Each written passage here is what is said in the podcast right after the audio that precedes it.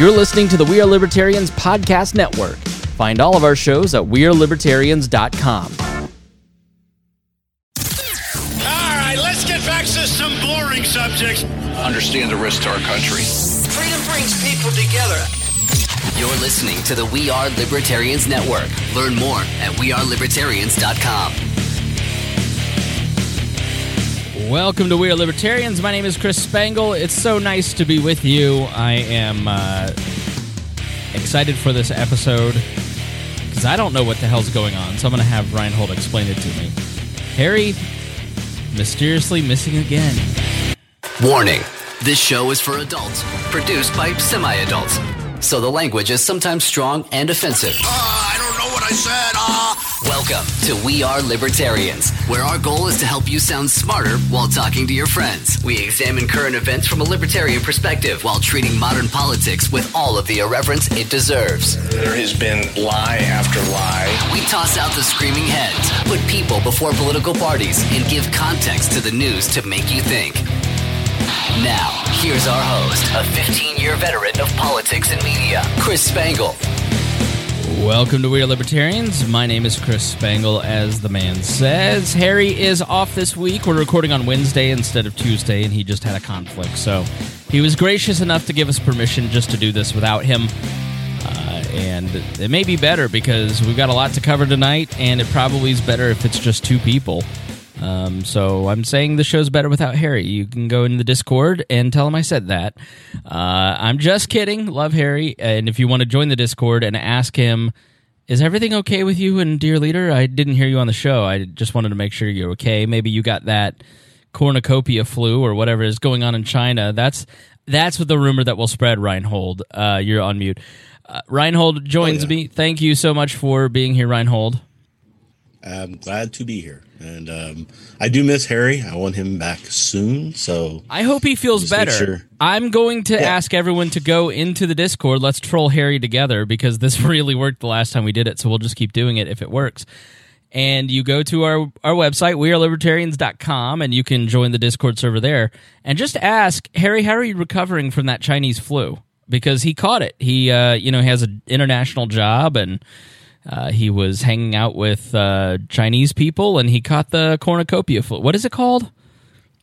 Uh, cornuc- cornucopia, or I, I actually don't even know uh, how ask, to say it. Ask I Harry to I pronounce. I looked at it and saw it once. Yeah, ask Harry how to pronounce the disease that will kill him. Well, I mean, he, he goes to San Francisco and hangs exactly. out with the uh, the poop on the street, and that's where he got side it. Side of town, apparently. This is great. I love trolling Harry. It's so much fun. Um, we are going to talk to, uh, talk to, I'm sorry, I am discombobulated today, I'm out of sorts, I'm, you know, it t- took me forty-five minutes to get here and get set up, and I appreciate Reinhold's patience because he's, he and Harry are very patient with me, uh, because I'm always scrambling to r- run home, get home, I gotta eat, I gotta get my Chick-fil-A in, which is my pre-show meal, and uh, so I appreciate your patience, Reinhold.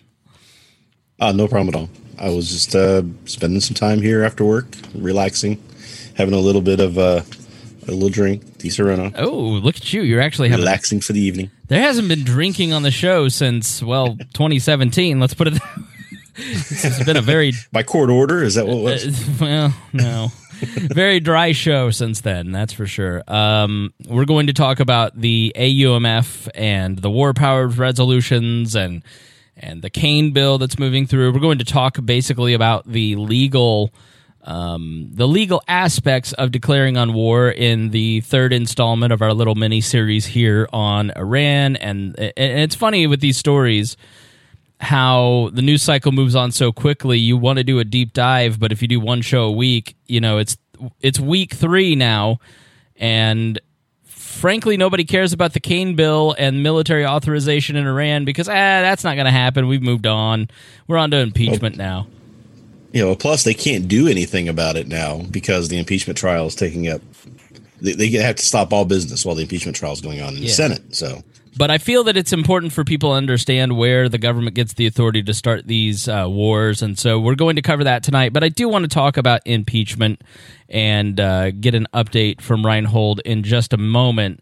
But uh, first, I want to say thank you to all of our listeners. You all are very sweet. I said, hey, I'd love to hear from you guys if you were Uh, a listener and the show has affected you in some way, or you uh, just want to share with the listeners uh, your appreciation of the show, or if you're a patron and you want to explain why you donate. I got a lot of great emails. We'll read those to you. You can certainly send us an email at editor at wearelibertarians.com or spangle at wearelibertarians.com. Goes with the same email box. Got a lot of great letters, and uh, one of those is Joshua Laughlin. And he sent this beautiful note. I This is so funny to me. Uh, I've been listening to your podcast since twenty fourteen when I found you on Twitter during the controversy around the police shooting in Saint Louis. I didn't really listen to podcasts much before that, but going through all your older shows really got me into podcasts. It's been years, and I've tried a bunch of other podcasts, but this is the only one that I download every episode of. I look forward to listening to these podcasts and have enjoyed listening to Chris's growth over the years. My son is just starting to babble in the back seat these days, and he talks back to Chris more than any other podcaster I listen to. Chris's voice in my car is really a part of our family now, and I hope he keeps doing We Are Libertarians for years to come, so that doesn't have to change.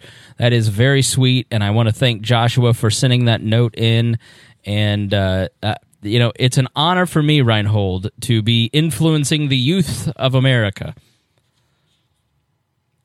Well, they need some guidance. That's true. Right? So you, and when hopefully you, we can help. Yes. When you think of parental guidance, you think Reinhold and Spangle. Yeah. We got you covered. Yes. We'll take care of we you. We are here to we're, teach We're your- the mentors of the, of the uh, libertarian movement, despite what other people might say. That's right. Don't that's, you listen to them. That's what we do. Don't listen to them at all. So thank you so much for the nice note. And that's just one of the, the impacts. That's in, when you're a patron of this show, you are supporting, helping Reinhold and I raise the children of other people. And isn't that the best gift you can give is a free future? So join Patreon today. Uh, so thank you so much, Joshua. And like I said, that that kind of impact, that is a five-year relationship that we have with this listener where we're in their car every single week talking to Joshua, informing him about what's going on. And that's only possible because our patrons pay the bills. So please join our Patreon at wearelibertarians dot com or Patreon slash wearelibertarians. And uh, you join up, you get some bonus material. We're going to do a little, do some extras. We're working out on extras as we speak to try and make this a little more attractive to you. But I want to give a special thank you to our one hundred dollars a month uh, subscribers. That is Ed Brehob, Matthew Durbin, Jeff Bennett, Jason Doolittle, Christy Avery, and Craig DaCosta. You guys are all stars. And I want to thank all the patrons. I sent out a little note and a magnet to all the lapsed patrons, the people who hadn't updated their card, and and many of you have updated your card, and I thank you guys for coming back.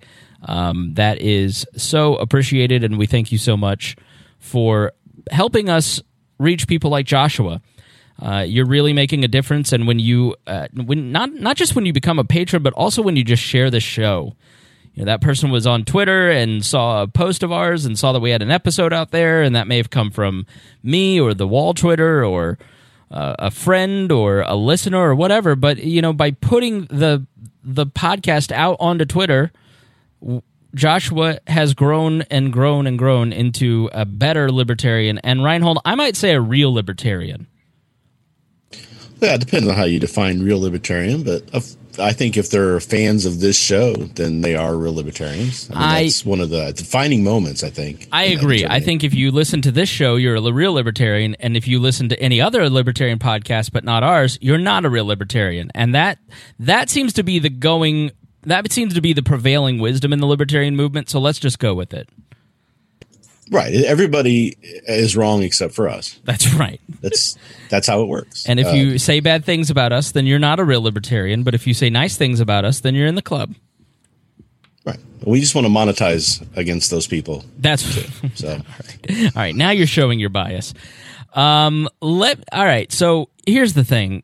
Reinhold, I have been very busy this week. I've had very long days. Uh, I I'm very tired. I've not had a chance to read the news, and what a what a mistake that is for somebody who runs a news podcast. But I've just been too busy to keep up, and so I really want to talk about the A U M F tonight, and we're going to. But if we don't at least give people a little bit of an impeachment update, then it may be over by the time we get to next Tuesday evening.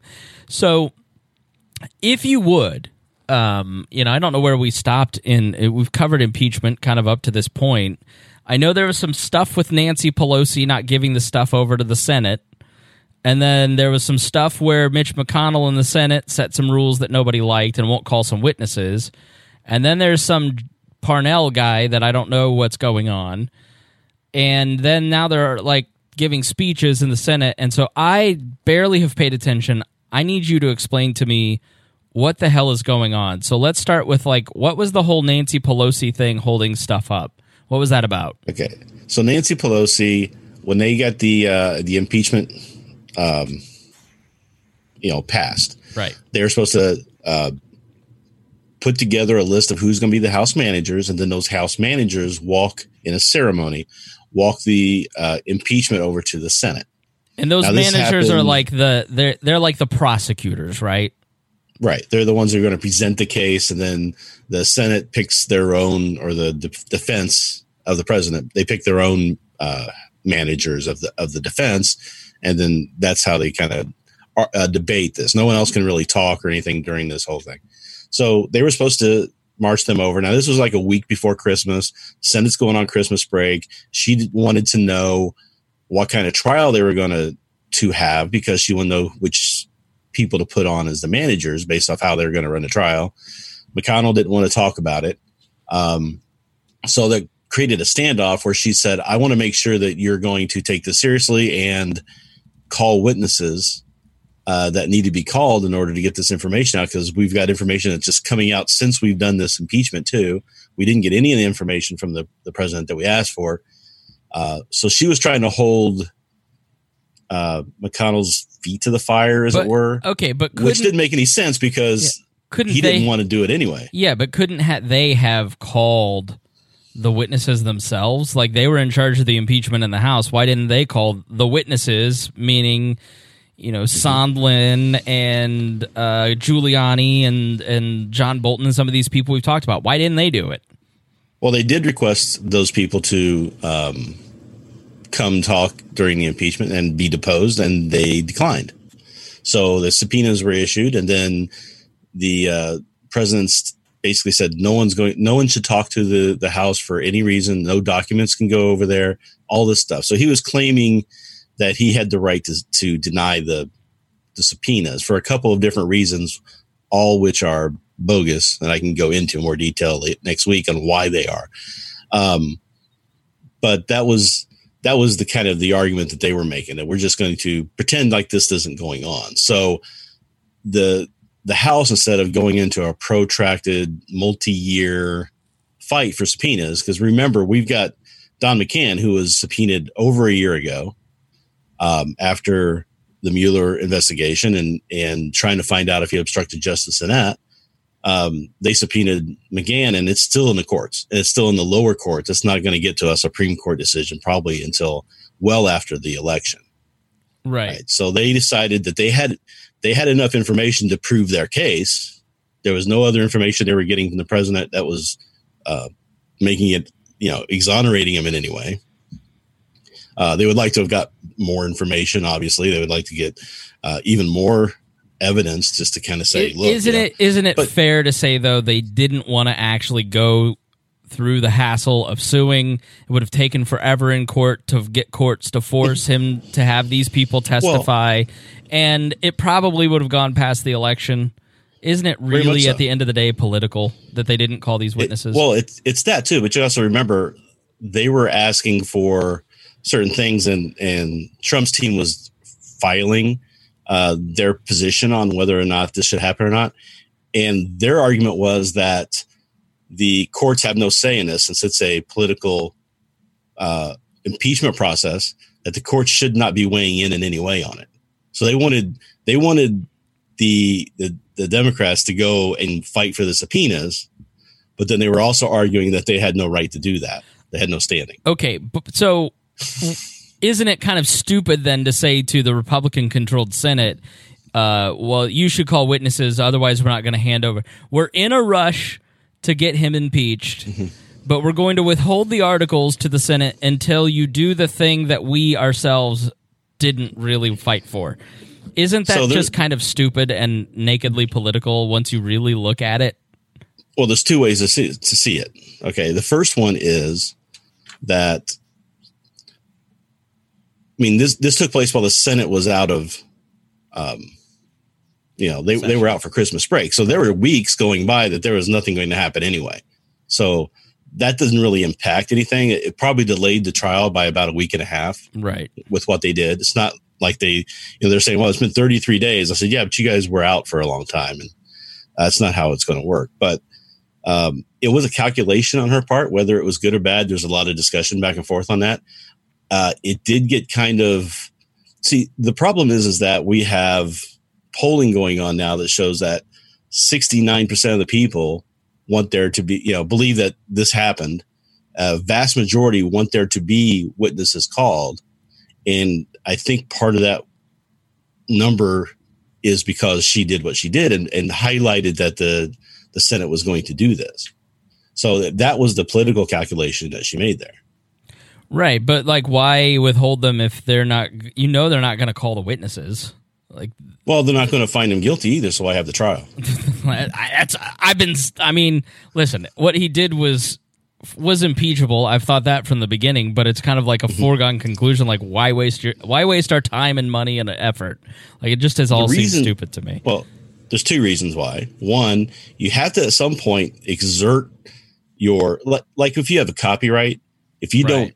exert your copyright claim, then you know you lose it. Okay, because you're not fighting it. So I, I think what they're trying to say is we do not find this acceptable. We believe that this is wrong, and we want to make our case. And that's the other part: make our case to the people, so the people can hear the the information. They can make their decisions and determine whether or not they want to either call their senators and pressure them into actually changing their vote and maybe voting against them because.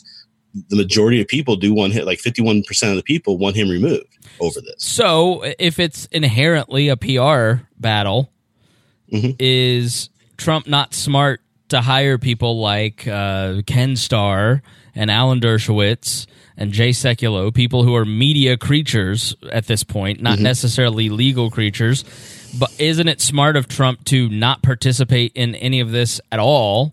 And just say, I deny that th- that I did anything wrong. I'm going to pretend that this isn't happening. I'm going to hire people to make the P R case as opposed to the legal case. That's definitely the decision he's made to try to take. Uh, whether it's good or not is dependent upon, I think, partially on who you get. Right. I think the problem with Starr and Dershowitz is that they both argued against the exact thing that they're saying as a defense right now when mm-hmm. Clinton was around. So it's kind of they're just kind of looking yeah, but very nobody, bad. To do nobody that. cares about consistency anymore. People only care about are you yeah, making the best case it, for the bias I care about. It, it depends on whether you can get that viralized, nope, right? If you right. can make that a viral thing, the people will hear it, and then then it becomes a, a matter. So, so are you saying we're governing by memes now? Oh yeah. Okay. Well, and then the president though isn't doing himself any favors after what he did uh, this morning. What did he do this morning?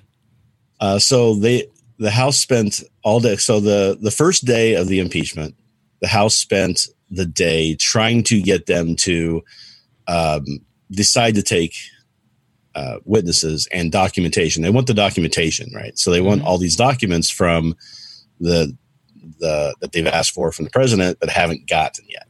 So they would put in a motion to try and get that, and then it was. Voted down because the, the decision is now we're going to do the opening arguments and then we're going to decide if we need witnesses or not. And a lot of people know that that's probably not going to happen. Right. So they're trying to get the witnesses and, and the documentation up ahead of time. So they put in motion after motion, uh, different tweaking it and trying to get different points across. And, and all of them were, were shot down. So the president came on afterwards because he's in uh, he's out of the country and he's in a place that's a different time. So he was speaking to him this evening, which was this morning for us. right. after what happened. And he starts in with, well, if they saw the documents, they'd know that I was, that there was nothing wrong. It was a perfect call. We have the documents and they don't. And I'm like, that's their point. Why don't you show them the documents that they're release supposed to? Them, it's idiot. Underreach you. So I don't know what he was thinking when he said that. That's it. Just played right into the, the Democrats' hands, almost like he's wanting them to impeach him and get him out of and remove him from office. It, it almost feels that way. I know it's not true, but it feels that way sometimes. I, I, sometimes it really does feel like he's subconsciously trying to get himself kicked out so he doesn't have to do yeah. this anymore. Uh, yeah, I think I think he's, he's losing money. He's just tired of it. He doesn't like being treated like this. He just wants to go out with uh, everybody loving him. Is and it not? He's upset that that's not happening. Yes, but is it not hilarious when he tweets in all caps, "I have been impeached for a perfect phone call," because I yeah. laughed hysterically when I saw it. It's it's insane that he thinks that, and he said that today in his uh, little speech when he was talking about the documents. He also said, I released the phone call. Once the, they didn't think I was going to do it. Once I released it, they knew they had no case because it was perfect. And I'm like, dude, the phone call is pretty obvious what you were doing there. I mean, I don't understand why you think that exonerates you. Uh, I haven't heard anybody actually explain it. They just say, go read the transcript and you'll figure it out. I'm like, no, I read the transcript. It's pretty clear what he was doing and what he was asking for. I've seen enough mob movies. I know how they talk. But, um, you need to do something better than that. That doesn't exonerate anybody. Okay, so what is happening yesterday, today, presumably tomorrow? Like, what's going on in the process? So yesterday was the um, kind of debate on what they were going to do for uh, deciding the trial rules, right? So Mitch McConnell, Mitch McConnell came up with the uh, rules that he wanted to enforce as, as per the Senate rules. He made some last-minute changes because some of the Republicans kind of raised some objections to doing this over two days. They decided it, it would be better to do it over three because he's trying to push to get it done. So he hastily hand wrote some changes onto the um, the bill, and they started debating the bill yesterday. And the, and then they were free to both sides were free to put in motions uh, before they voted on accepting the rules. And that's when the motions came in. Hey, we need we need. Uh, Um, witnesses, which they knew they were going to get them. I think they were hoping that, you know, they would they would be able to. But uh, I think part of the reason was is that they had two hours for every motion to present their case and why they should get witnesses. And the, all during that time, they're showing evidence and evidence. You know, here's this clip of this person saying this, and here's a uh, the text message from this person. Here's the email from this person. So they were showing all this evidence during the, the process. So they were kind of getting some stuff in early, right? So at the end of the day, they ended up not getting anything they wanted. The the um, the day ended around two a.m. So let me ask. We'll stop at two a.m. But so, like, let me ask: if they're articulating what these people have said already, mm-hmm. then why does it matter if they actually physically come and testify? Isn't it just because they want the the publicity? They want really something to be mad about, to make the other side look bad about, which is this witnesses thing. But is there any like well, technical not, legal technical legal reason that these people need to come and testify, or is it just they want the dog and pony show?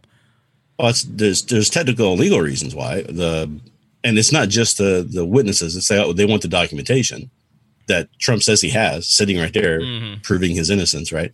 Um, because that information, I mean, they want like the discussions between Mulvaney and uh, O M B, you know, what what went on there? You know, what was the discussion going back and forth to prove that he was doing it without the proper information? And we had the um, the, the O M B watchdog group come out, the G O A, and and found that what Trump had done was against the uh, Impoundment Act. So that was a, a violation of the law that he committed there. Um, An Impoundment so, Act is where, what, he puts dogs... Now, so basically, or? It says that when the um, when Congress votes to to spend money to authorize funding for something, and then uh, everybody signs it, it vote it gets voted through. The president signs it. It's now law. The um, the executive has to faithfully do what it says it has to do. Now, there are some reasons why they can say that they can't do it. Like if the, the money was supposed to go to something that uh, can't be done, like they, they had voted money to invent something that they can't make that invention happen or something okay. like that. He can, he can go back and notify Congress and say, I'm not going to spend the money because of this reason. But he didn't do any of that. He was supposed to notify Congress. He didn't. He was supposed to have a reason, a valid reason why he could not faithfully um, do it. And he was doing it for political reasons. And even, even if his stated goal that he was trying to get Ukraine to um, not be corrupt anymore, mm-hmm. which is bonkers um, to begin with. the, you mean the most corrupt president thus far doesn't... Yeah. Wants yeah. to clean up other countries, but not ours. Okay.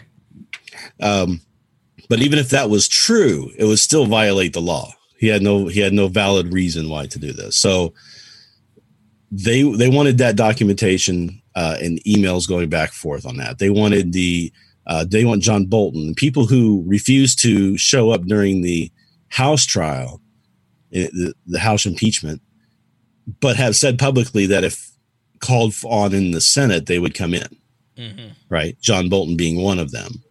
So they want to bring some of these people in so they can get more information about what happened. And if it proves, in their cases, if it proves that the, the president's innocent, great. Then we have the answer. We have the truth, right? But they, they're pretty confident that it's not going to be the case, that none of this stuff is going to exonerate anybody. I think if he had evidence or it was going to work out in his favor, he'd let these people testify. He'd blast it from oh, yeah. the rooftops. He'd be on Fox and Friends touting the information that he's not. I mean, he is a P R master, and you know everybody's a genius at something.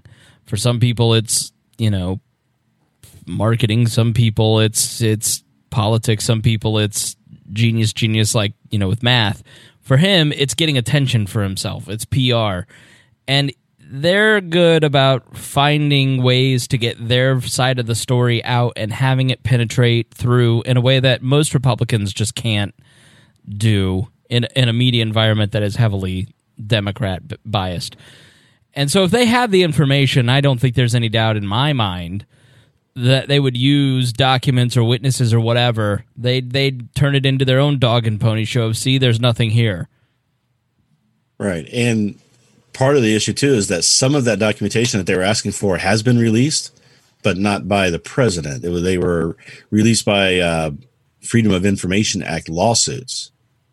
Um, now, the, there was another release of those documents last night at midnight uh, from because the, the, the deadline was by midnight that night that they had to be uh, released. So they released them like two minutes before midnight. Right. And they're heavily, heavily, heavily redacted. Mm. Right. So that's always the problem, too, is that they want the unredacted information and they're just getting blanks. They're getting, they're getting paper uh, where somebody's gone out of business trying to use black Sharpie to cover everything up. So it ended at two a.m. last night. What are they doing today and tomorrow?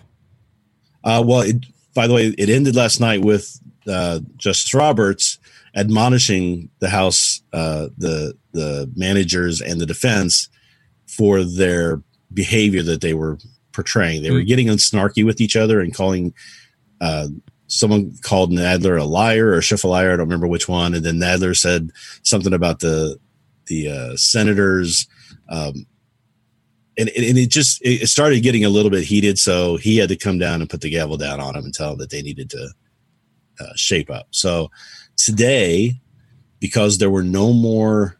Um, um, There were no more things going in to say, hey, we need to uh, make changes, right? So everybody was good with what was going on.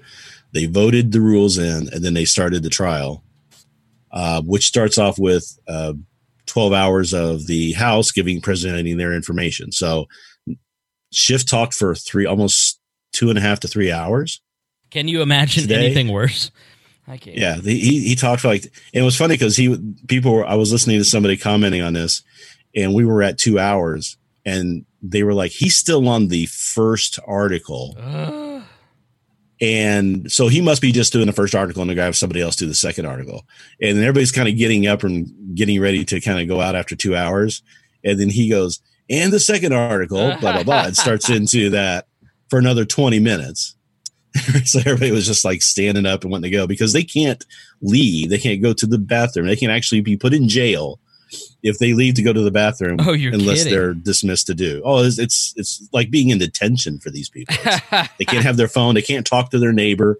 Uh, they can't go to the bathroom without permission. I mean, it's, it's amazing the rules that they have for, for the that's this, horrible. This process.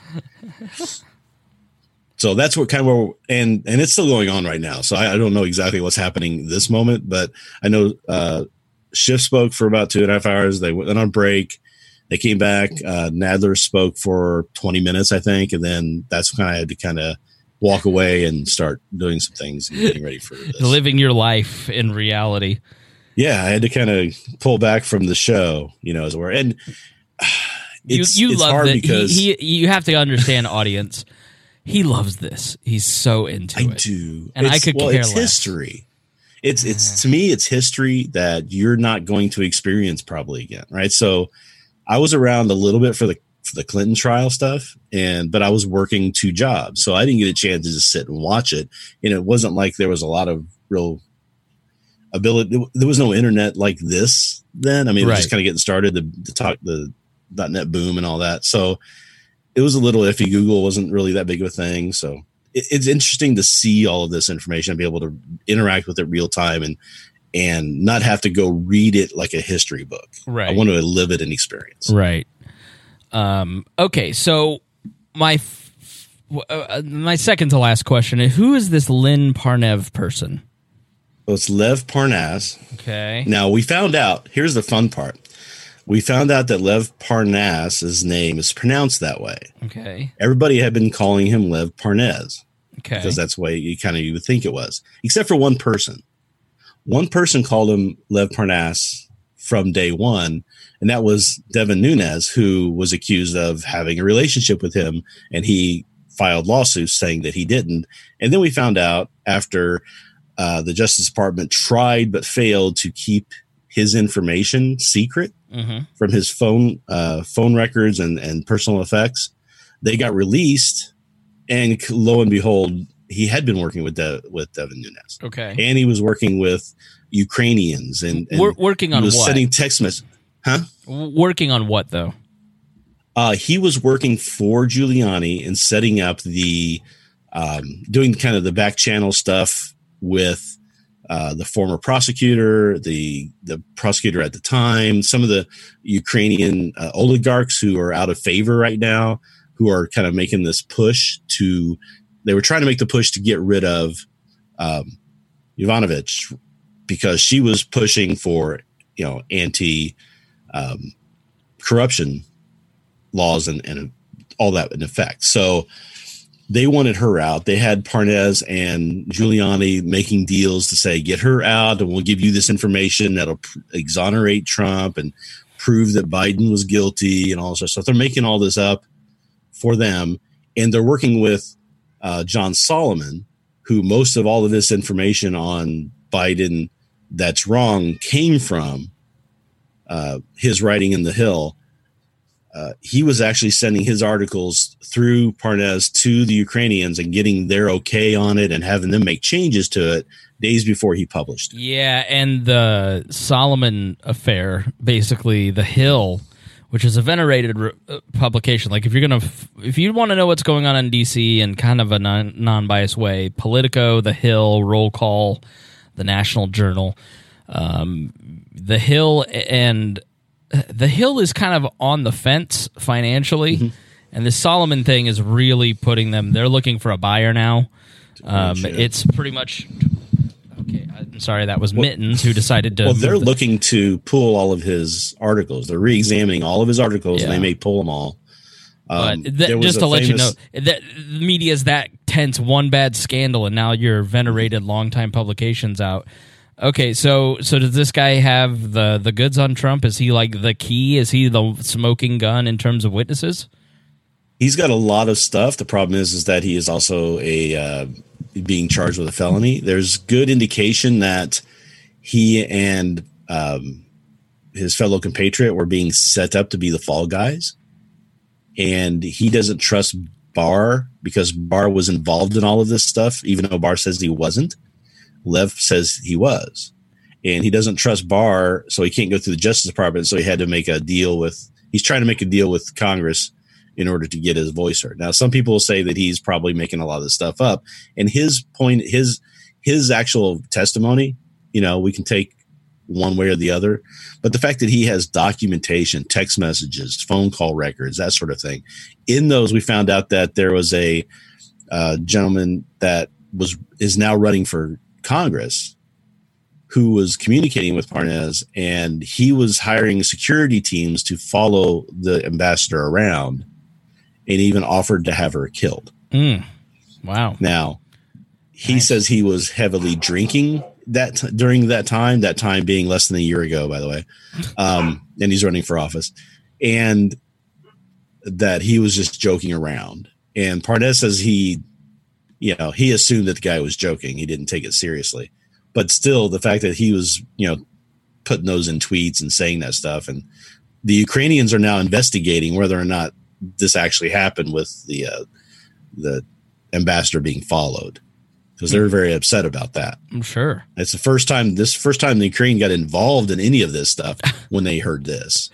You know, they're the most, they're trying to stay out of it, right? They're doing their best just to not piss anybody off, because they know that, you know. Right now, Trump's in office, but it could be a Democrat. It could be Trump again. You can't go one way or the other. You got to be, you know, they're trying to hedge their bets on both sides. They're just trying to keep quiet and not make any waves, right? So for them to come out and do that, I think was pretty, it shows how they were, how much concern they had for it. So but there's one final question, and then we'll move on to the war powers. Sure. What is about, what happens next? Like what will happen between now right. and presumably our next episode? So the the House managers are going to present their case, finish presenting their case, which they're doing right now. The defense will present their case, and then they're going to have a discussion on whether or not they should go ahead and do a finding of uh, innocent or guilty, or if they should have more witnesses, they're looking at more information, that sort of thing. Now, one thing that was brought up and is very important to understand is that in every impeachment trial that the Senate has done, and there's been twenty now, in every case there were always new witnesses called that weren't called in the original House impeachment inquiry. Mm-hmm. So this would be the first time they didn't have any witnesses at all, right, for anything. So there's a lot of people kind of worried about the, how that's going to look on the uh, on the Republican side. The uh, Susan Collins and a couple others who are kind of in purple states, and they could go either way on their support. And if their polling numbers are showing that people want witnesses, they may vote for witnesses. So it could end up being that they can get, they've got three people right now to say they want more witnesses. If they can get a fourth person to buck the trend, then that will happen and it'll extend out the process. If Rand Paul gets his way, he believes that the trial should be over already before anybody even spoke. And he's trying to get it shut. He was trying to get it shut down before they even presented arguments today. Right. He says he's got forty-three people on his side. He just needs another seven. Uh, and then he can get this thing stopped. And, and because a senator, on. a senator can file like a motion and then that just ends it. Right. Right. I mean, they, they can always file a motion, but they also, they were trying before the rules Uh, were voted on this morning after discussion last night, deliberation last night. Um, there was still a chance that they could have put some more motions in, and one of those motions could have been uh, summarily dismissed. So that didn't happen because he didn't have the votes. I think enough. There's enough senators who are like, that would look a little too bad. We're going to hold off on that. But the fact that forty-three people are willing to do that is kind of concerning too. And I think right. that we're going to see some after effects. See, a lot of people think that we're going to have the same result that happened with Clinton, uh, that the, the Republicans took a beating because of it. But the problem there is that the support for impeachment of Clinton never rose above thirty percent. Uh, it was always in the low in the twenties or even less than that for most of the time. It never rose above thirty. We've got fifty-one percent of the people saying he should be removed. We got sixty-eight, sixty-nine percent of the people think he's guilty of what there is, is accused of.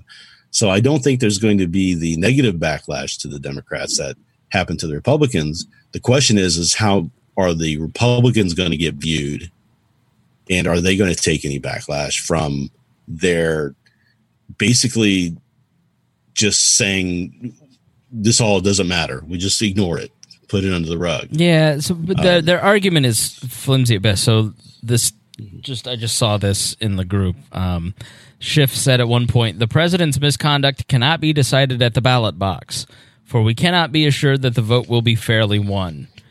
Mm-hmm. Like, okay, that's drama, first of all, and well, second drama, of all, but it is also who, who the fuck do you true. think? You, it, it's not true. Please, the sure idea, the idea, no, pl- uh, no, please, you. That's what I say. Okay. The reality right, is explain. that th- using the impeachment process as they have, knowing that they were never going to get a conviction, is just is it's using P R and propaganda to get Trump out of office as much as Trump tried to do the same to Biden.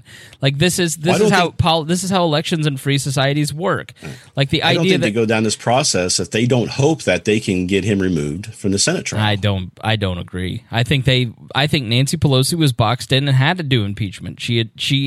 He he forced her hand with this phone call, but the reality is none of them wanted to do it because they know the reality is that it, it, it would it would take p- independent-minded people like me and go, you're just as partisan and hacky as he is, so why should we look at you as some sort of moral bastion? And now you're telling me to. that because you're not you're already saying I might not like the next vote, so therefore I'm going to throw a fit like I did over twenty sixteen. He won twenty sixteen square and fair, but they've never acted that way. They've never pretended that he did. They've they've pulled the Stacey Abrams in Georgia who walks around and acts like she's st- somehow governor even though she didn't win fifty thousand votes. Th- this is the new Democratic playbook where they just Decri- the, the most chilling thing that Donald Trump said, and I said it here on the show in twenty sixteen, was when he said, I might not uh, I might not accept the the election results. And I just was horrified by that because that is banana republic stuff. And the Democrats wailed and moaned, and Hillary Clinton did too, and they've done the exact same thing. That's really what it comes down to. Like the idea that Donald Trump trying to dig up dirt uh, with... on Joe Biden is somehow like it's egregious, yes, but it, at the same time, isn't it like it, you're going to tell me that you you you Adam Schiff should be the one to remove Donald Trump instead of the voters in twenty twenty? That's a bold strategy. That's a pretty condescending strategy that didn't work for them in twenty sixteen. None of this really makes sense from a P R politics standpoint. It's just more of the same. I think people just start to tune all this stuff out and just go, I don't really understand it. I don't really care. It's all a lot of noise. I'm going to show up and I'm going to vote for Trump, or I'm going to show up and vote against Trump. In some ways, I think a lot of the twenty twenty election has already been decided because everybody knows whether or not they want to vote for Trump. The they're just waiting to see, is it Bernie, is it Biden, is it Buttigieg, is it, you know, Bloomberg or any of the other bees that might win the nomination? And really, this is going to come down to the very slim amount of independents in this country. I mean, I just I look at it and go, if Adam Schiff is trying to tell me that I can't trust the results of the next election because Donald Trump might cheat, I don't believe the messenger. I, I'm, I'm not. It's not that I doubt that he would.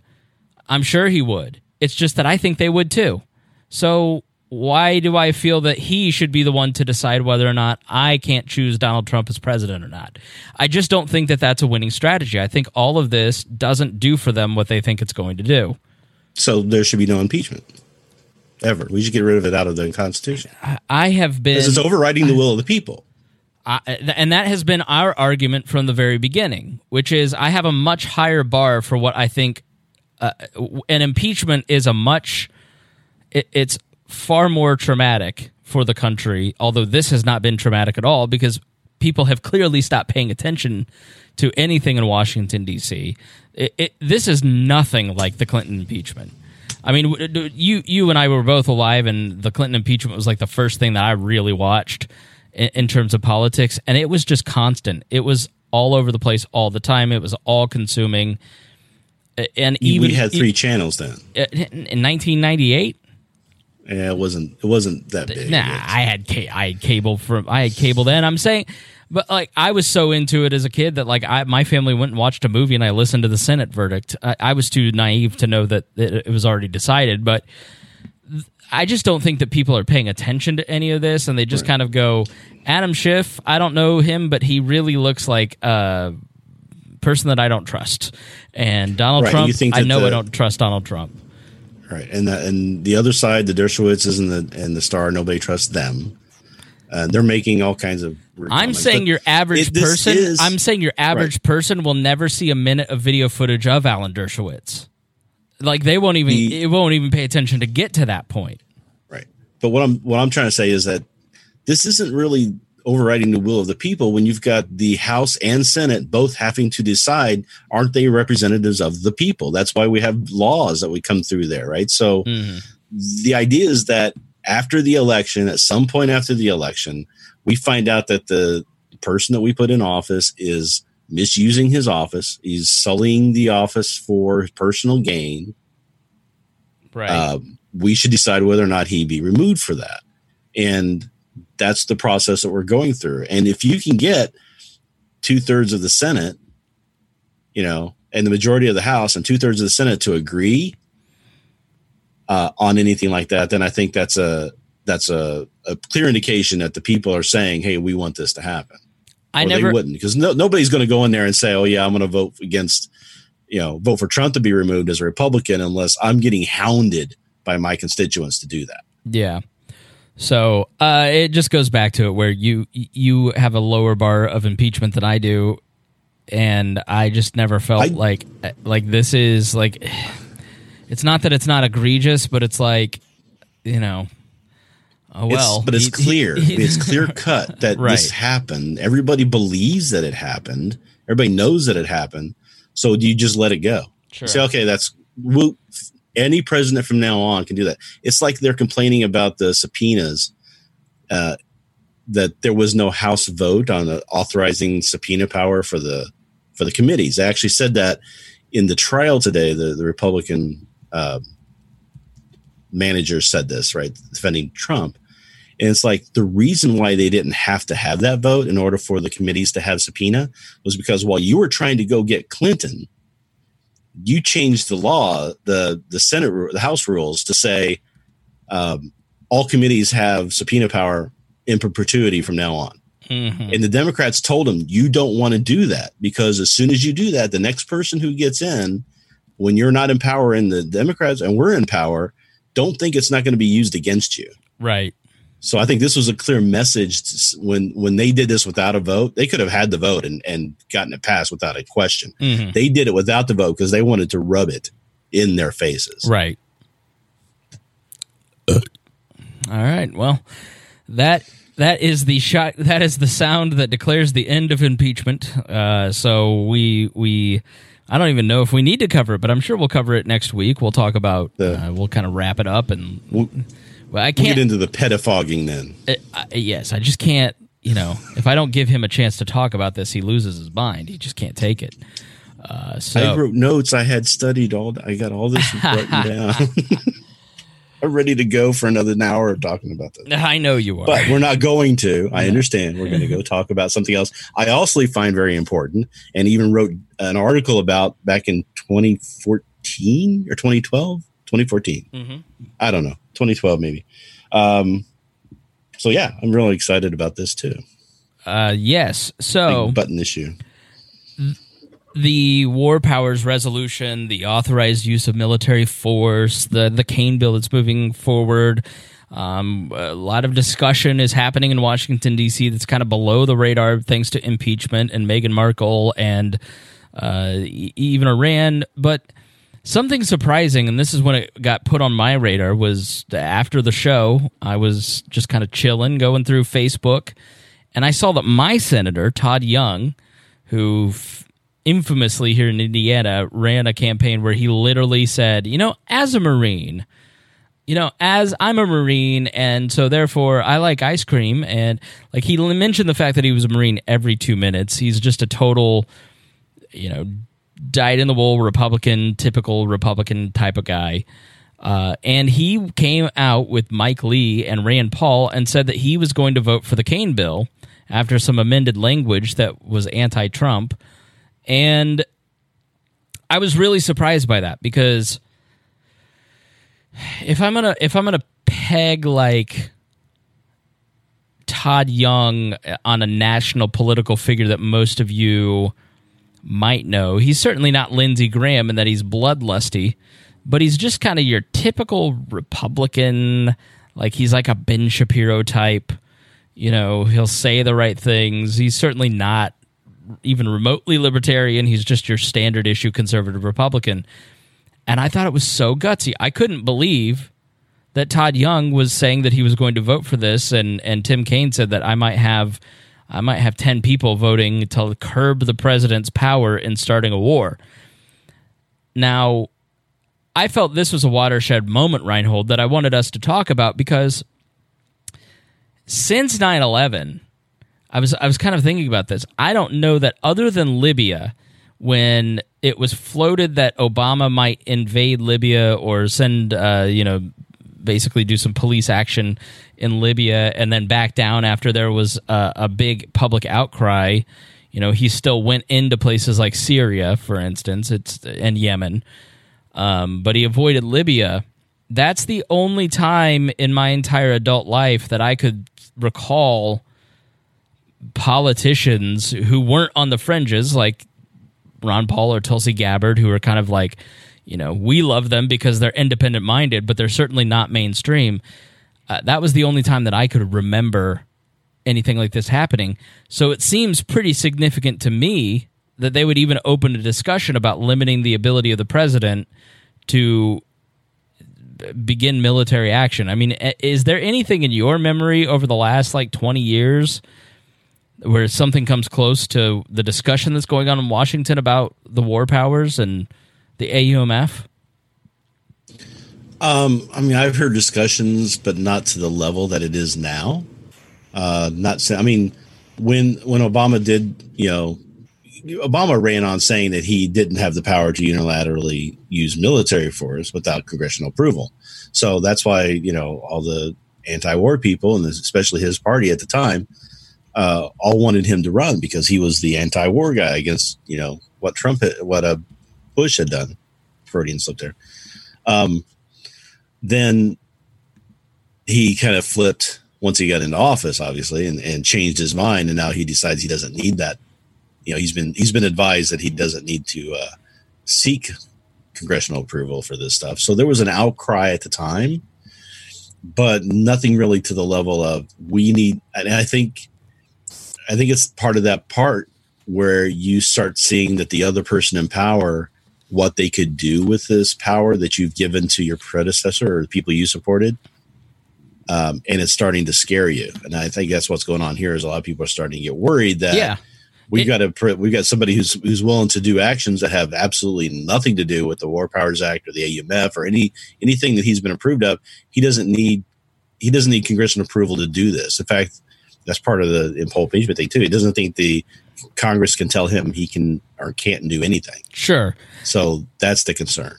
Yeah, and the um, man, I lost it. You you triggered my mind on something. Um, what did you say? Repeat all that. I hate that.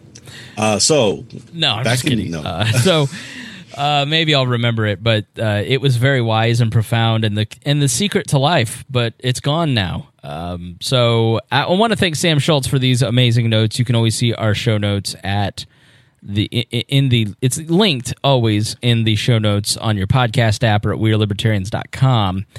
Um, but let, I, what I wanted to do is kind of explain the history of this and kind of where it got started. And and what you have to understand is that the president and Congress began jockeying from the very beginning of this country over the War Powers Act. You know, if you've watched the great John Adams series, then you've seen Jefferson and Hamilton fighting over, you know, what was it, Barbary pirates or some nonsense. So, you know, the Constitution gives, our, in Article one, gives Congress the exclusive authority to declare war. Most of us know that. And Article two names the president as commander-in-chief of the armed forces. Uh, now, some of the major watershed moments in our history in terms of the centralization of the ability of the military to be deployed without congressional approval under the president really started in nineteen seventy-three. So it's not a very new um, invention. And so the War Powers Resolution was enacted in nineteen seventy-three in November over an executive veto by President Richard Nixon. And so the law, it frames it as a meaning of a guaranteeing that, quote, the collective judgment of both the Congress and the president will apply whenever the American armed forces are deployed overseas. It requires the president consult- to consult with the legislature in, quote, every possible instance, end quote, before committing troops to war. Now, you know, as we mentioned, the, the Constitution and, and its separation of powers, this was more of a consolidation. And over time, questions have arisen as to the extent of the president's authority to deploy U S armed forces into hostile situations abroad without the declaration of war or some other form of congressional approval. Congress passed the War Powers Resolution in the aftermath of the Vietnam War to address these concerns and provide a set of procedures for both the president and Congress to follow in situations where the introduction of U S forces abroad could lead to their involvement in armed conflict. Uh, Reinhold, did we? I don't think we had a declaration of war on Korea or Vietnam, did we? I think the last one is Germany and Japan, right? Well, I'm sorry to say this, but I think Reinhold has passed. Oh, okay, you were away. All right, I didn't know if you passed away or I, what. It, it, no, it was. No, I, did we I have just, a resolution? I was trying to uh, be be quiet, and I hit the button. I forgot to turn it back on. So, no, it, I think Germany was. You know, World War Two was the last time, or Japan technically was the last war that was, you know, passed by Congress. Um, I'm trying to remember if there was a approved congressional police action for Korea. Uh, but I know that it was Vietnam that really got everybody concerned and why the War Powers Act was was passed to begin with. So I think that there was some some congressional stuff involved in Korea in order for them to kind of say an okay thing there. And and they were kind of like, okay, do do Vietnam, we understand. But I don't know if there was ever anything formally authorized. I imagine there has to be some sort of funding bill like the A U M F, which we'll get to. Right. I mean, there had to... I mean, they were so much more cognizant of how the Constitution operated and the separation of powers than we are today. Um, well, even but at the time, the president was saying that he didn't need any approval from Congress to go do whatever he wanted to do with the military. Hmm. That the War Powers Act was uh, a limit on his power to do whatever he wanted to do with the military. So um, I don't think it was as clear cut back then either. Okay. So conceptually, the War Powers Resolution can be broken into several distinct parts. The first part states the policy behind the law, namely to ensure that the collective judgment of both Congress and the president will apply to the introduction of the U S armed forces into hostilities, and that the president's powers as commander-in-chief are exercised only pursuant to a declaration of war, specific statutory authorization from Congress, or a national emergency created by an attack on the U S Uh, the second part requires the president to consult with Congress before introducing U S armed forces into hostilities or situations where hostilities are imminent and to continue such consultations as the law, as long as the U S armed forces remain in such situations. The fir- third part sets forth reporting and requirements that the president must comply with any time he introduces U S armed forces into existing or imminent hostilities. Section fifteen forty-three A one is particularly significant because it can trigger a sixty-day time limit on those U S forces. Um, the fourth part of the law concerns congressional actions and procedures of particular interest in Section fifteen forty-four B, which requires that the U S forces be withdrawn from hostilities within sixty days of the time a report is submitted or is required to be submitted unless Congress acts to approve continued military action or is physically unable to meet as a result of an armed attack upon the U S Section fifteen forty-four C requires the president to remove U S armed forces that are engaged in hostilities without a declaration of war or specific statutory authorization at any time if Congress so directs by a concurrent resolution. Concurrent resolutions are not laws and are not presented to the president for signature or veto. The procedure contemplated under Section fifteen forty-four is known as a legislative veto and is constitutionally questionable in light of the decision of the Supreme Court in I N S versus Chadha.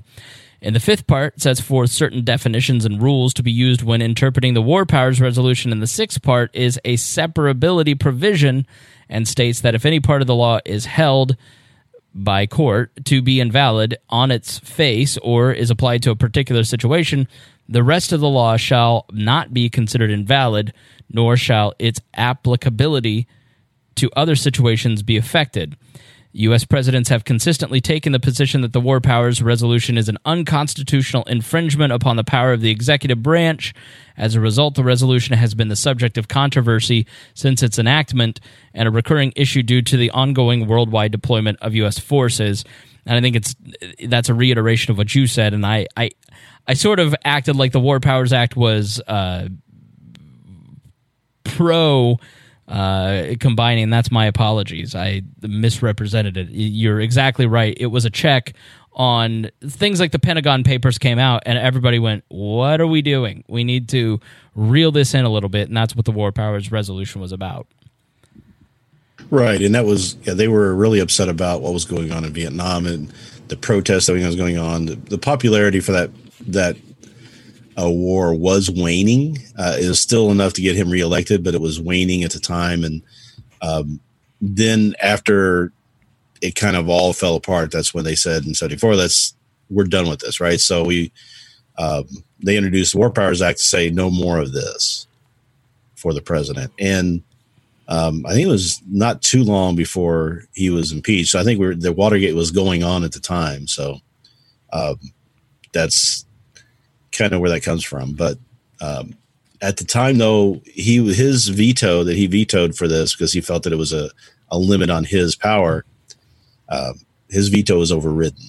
Right. Which I don't think we're going to see happen this time. Yeah, Nixon called it unconstitutional and dangerous as a check on his duties as commander-in-chief.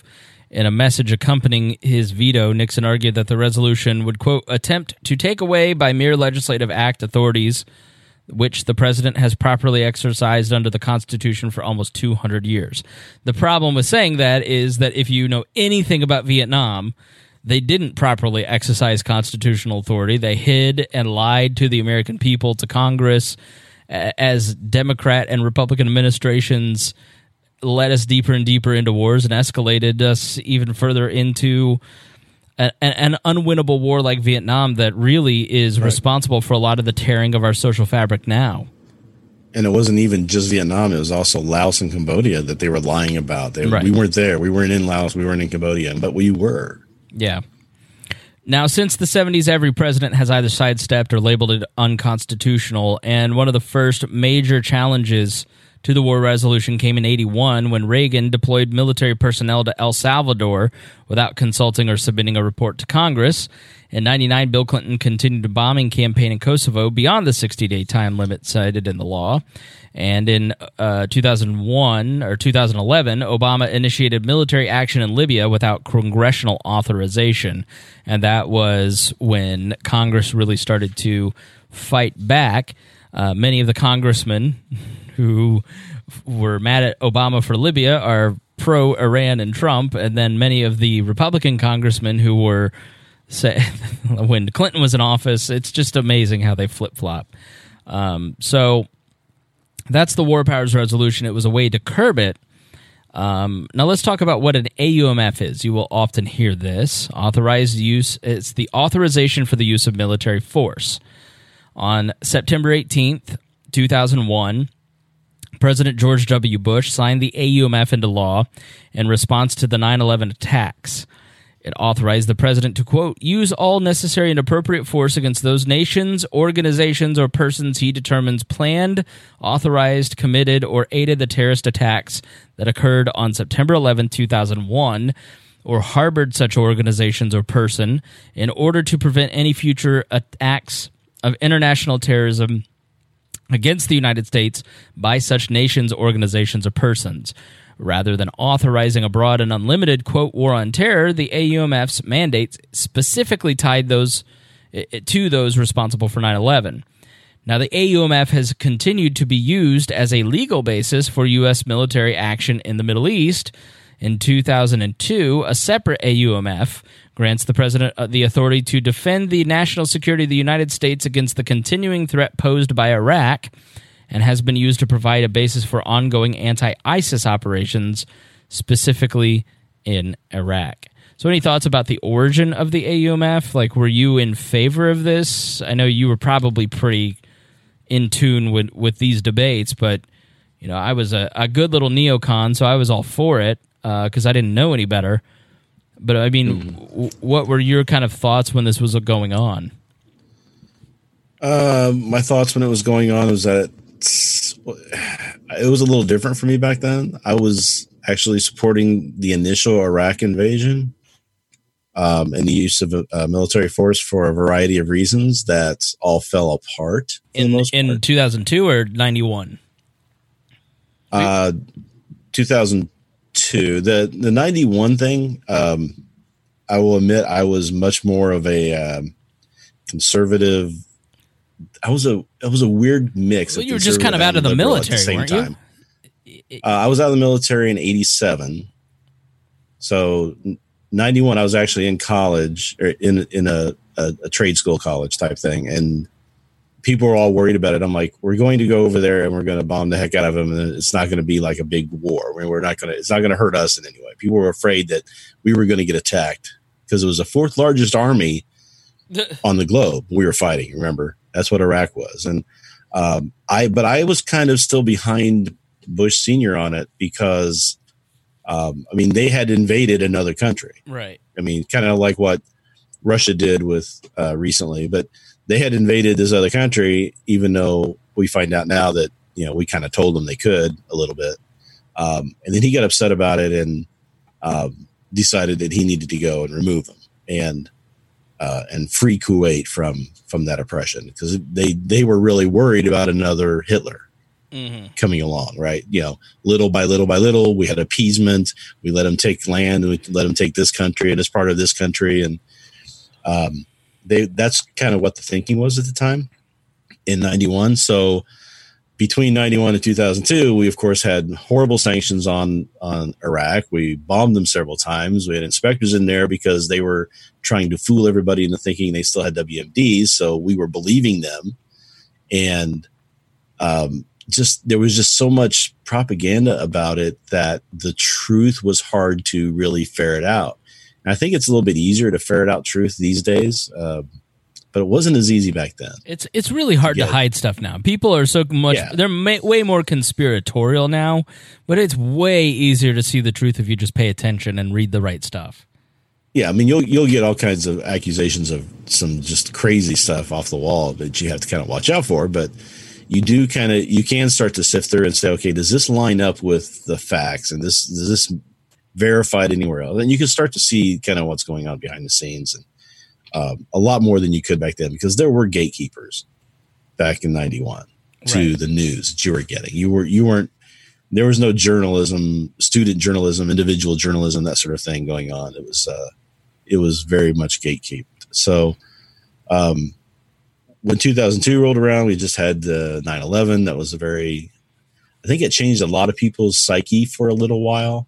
Even people who were mostly anti-war were still kind of like, well, that's a bit too far, and we need to, you know, push back here. But um, I think we picked the wrong targets. I think we did it, you know, all wrong. But I did kind of support a little bit of what was going on there. So that was my thing, was that at least Bush respected the Constitution enough to go get the authorization to go into Iraq. And he didn't just go in like uh, other presidents had done before and since. Right. So the A U M F is still being used, even though it feels like, oh, we don't, we don't have a, an active war like we did. And that was twenty years ago. And, you know, we're not really in Afghanistan. Well, it's still being used.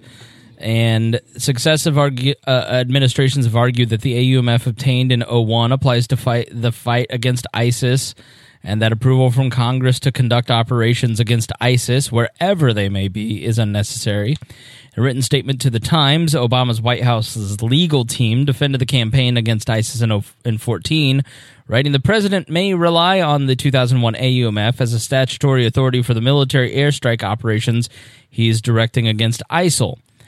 The Obama White House further explained that it interpreted the two thousand one A U M F to cover the use of force against ISIS based on the group's long-standing relationship with al-Qaeda and Osama bin Laden, its long history of conducting and continued desire to conduct against attacks against the U S, and its extensive history of U S combat operations against ISIL uh, going back to two thousand four. Um, yeah, I think why it's surprising... Uh, and Trump, too, has used it. Uh, he has a broad interpretation in two letters published by the New York Times in twenty eighteen. Officials from the Pentagon and State Department wrote, the two thousand one A U M F authorizes the United States to use force against al-Qaeda, the Taliban, and associated forces against ISIS.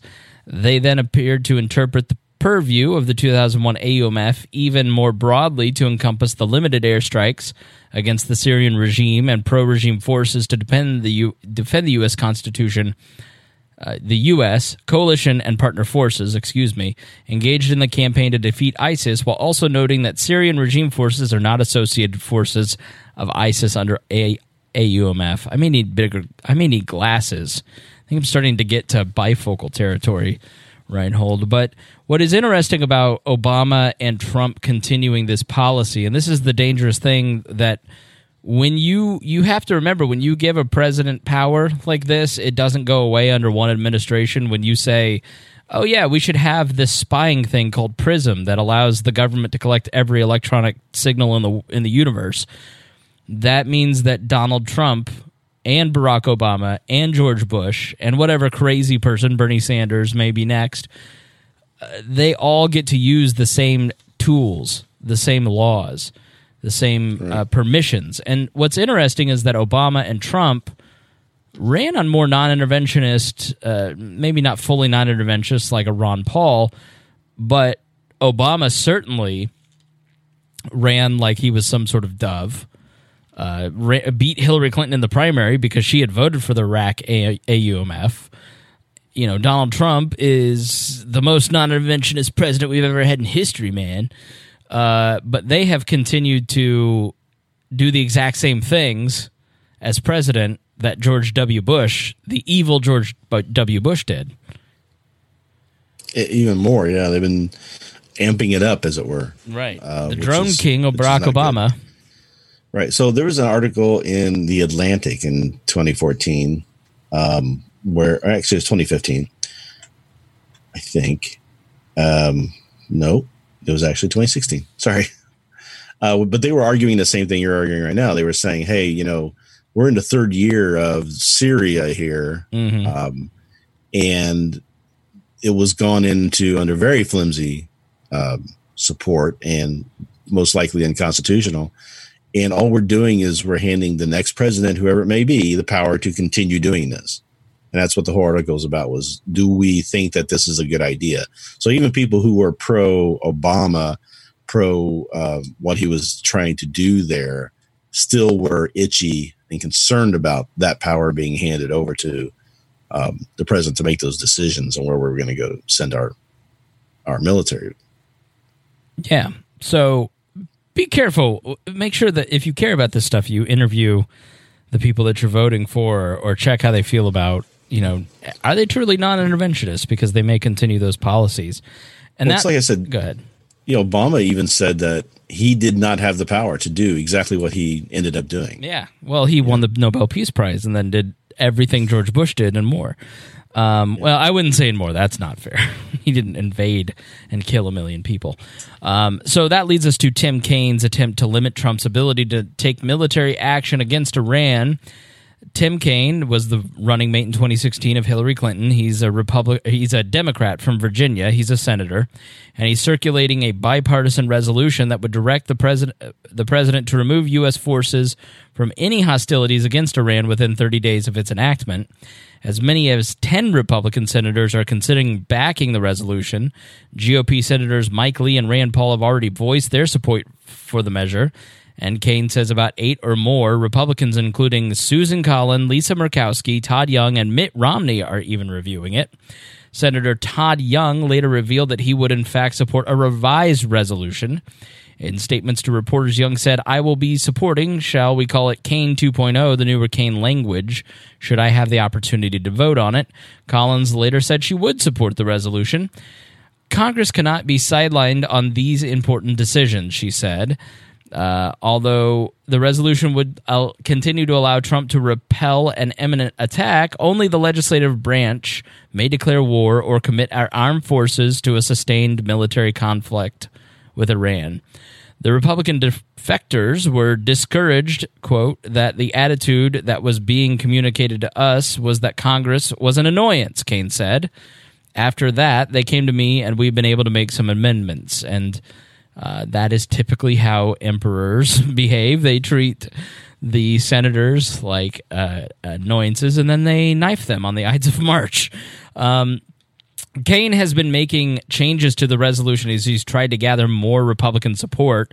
He removed two paragraphs in the findings section that directly mentioned Trump over concerns from Republicans and some Democrats that it was too political.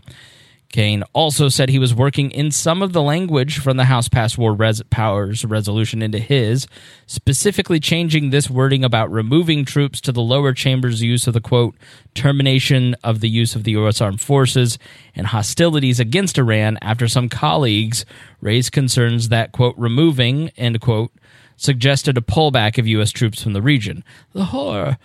If it passes the Senate, the House would also need to pass the resolution before it can be sent to the White House, where Trump is expected to veto it. Lee, Mike Lee, this uh, Republican senator from Utah, I believe, uh, said fellow Republicans should view the Kaine-sponsored resolution as a, quote, completely non-controversial measure that restates the Constitution's declaration that Congress shall have the sole power to declare war. Kaine's proposed legislation, however, has its limitations. The War Powers Resolution restricts actions only by the United States military, so it would not stop Trump from carrying out targeted attacks on Iranian military leaders or other discrete operations as long as he carried them out covertly under the authority of the C I A. Trump's D O J would also probably take the position that the resolution infringed on the president's constitutional authority, and so the president might just ignore the resolution.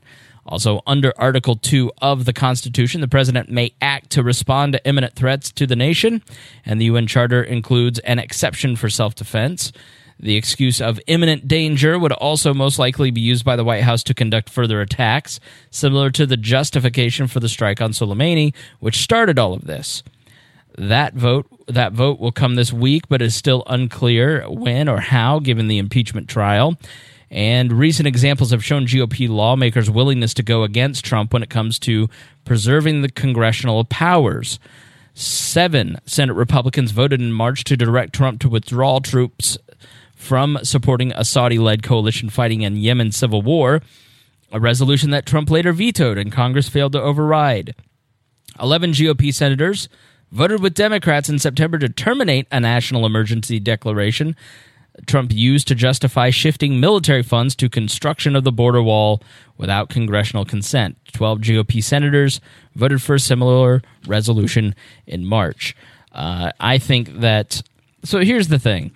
I'm, I'm giving you stuff about impeachment, but in both of these cases, in the War Powers Act and impeachment, it seems like Congress is doing something that we here have been saying for a long time, which is wake up, quit quit letting us slide. There's a great book by the Mises Institute called Reassessing the Presidency, an intentionally banal title, and the basis of the book is showing you how every president has sent to c- centralize the authority of the president in, in taking us to an imperial mindset towards the presidency, and arguing against the growth of the centralization of the state under the presidency and Congre- Congress's du- uh, complicity in all of that. Um, so, Reinhold, I guess, you know, if you're going to say to me, I, I guess I have to be consistent that if I like them curbing the president's power under the by curbing his ability to start wars, I guess I shouldn't be too. I'm. I'm not mad that they're impeaching him. I really don't care. Like, it's one of those things where it's like I'm not angry, but I do. I guess I do have to be more consistent that if I want his powers to be curbed in one area, then I should probably want his powers curbed in others. And it's not about the man. It's about Congress trying to make sure that it is a co-equal branch of government. Right. And that's and that's really the the, the our second article of the impeachment was that he was basically stating that Congress had no say in anything he does. And I think that's a concern that we don't want to allow, because it's not just there that it's going to come, right? So it's it's going to be in the war powers stuff and that sort of thing. The way I read I read the Constitution um, is that the power of the purse was given to Congress, right? Um, but the executive spends the money allocated to it. So the, the, the president can't just go start spending money. He has to have authorization to spend the money, and then he's directed. He directs how it goes, and with with certain rules and limits and that sort of thing that Congress places on him.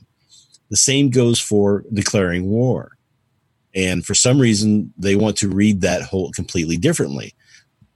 To not be that the Congress is the only one that can authorize the use of military, and then the president just directs how it's how it's. Uh, how it's done, just like with the purse strings.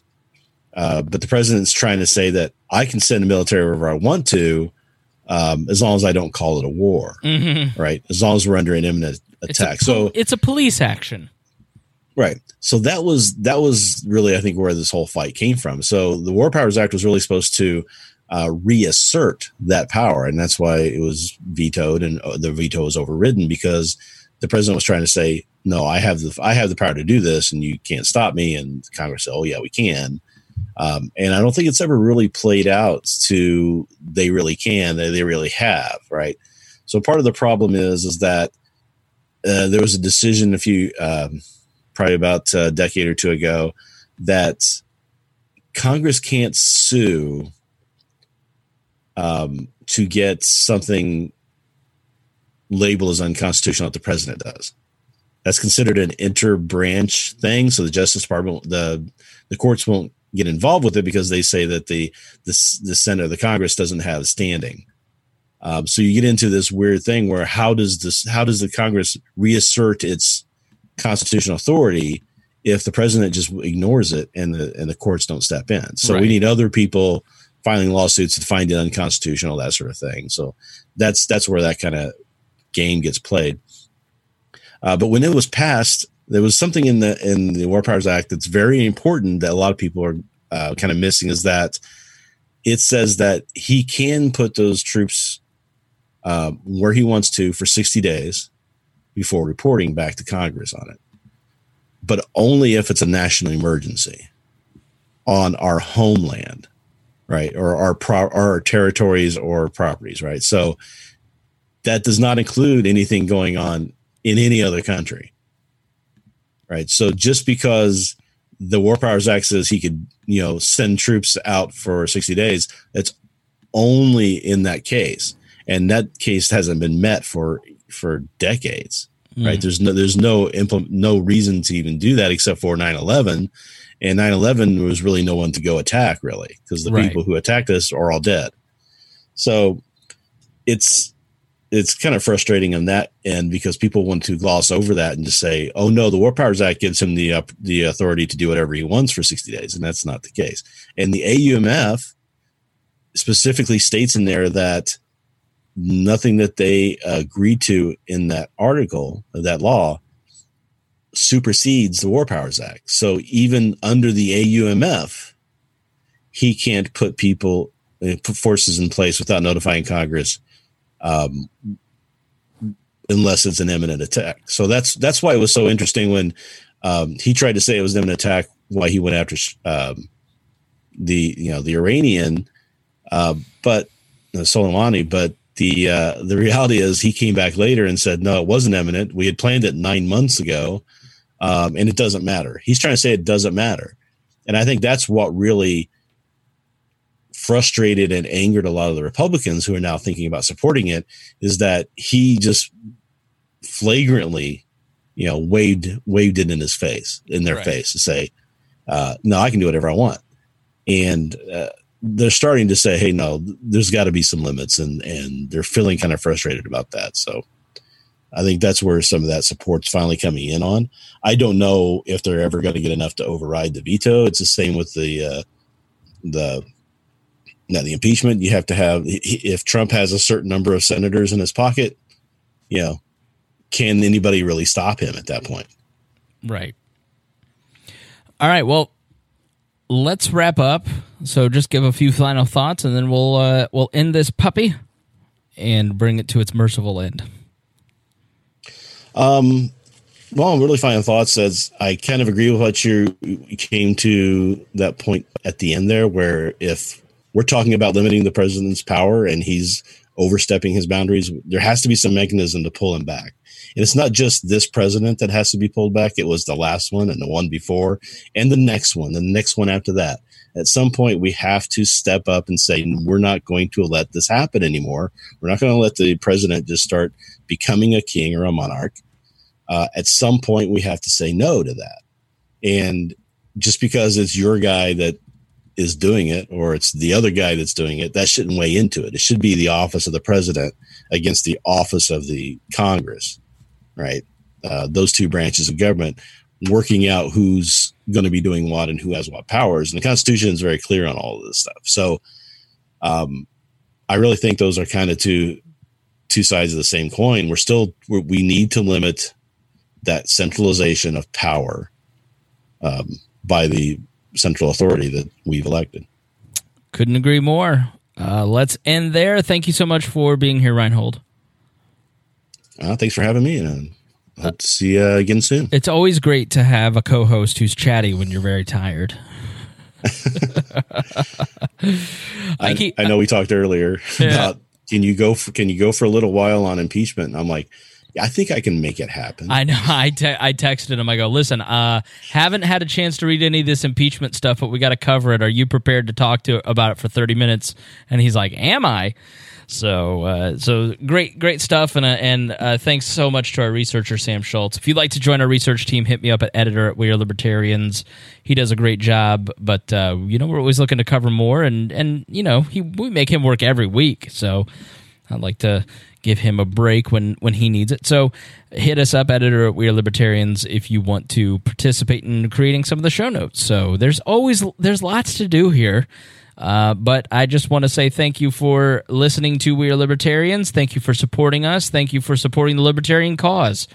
And if you're just curious, please stick around. We'll be back next week. We'll probably be talking impeachment um, and, and just kind of end that saga, hopefully.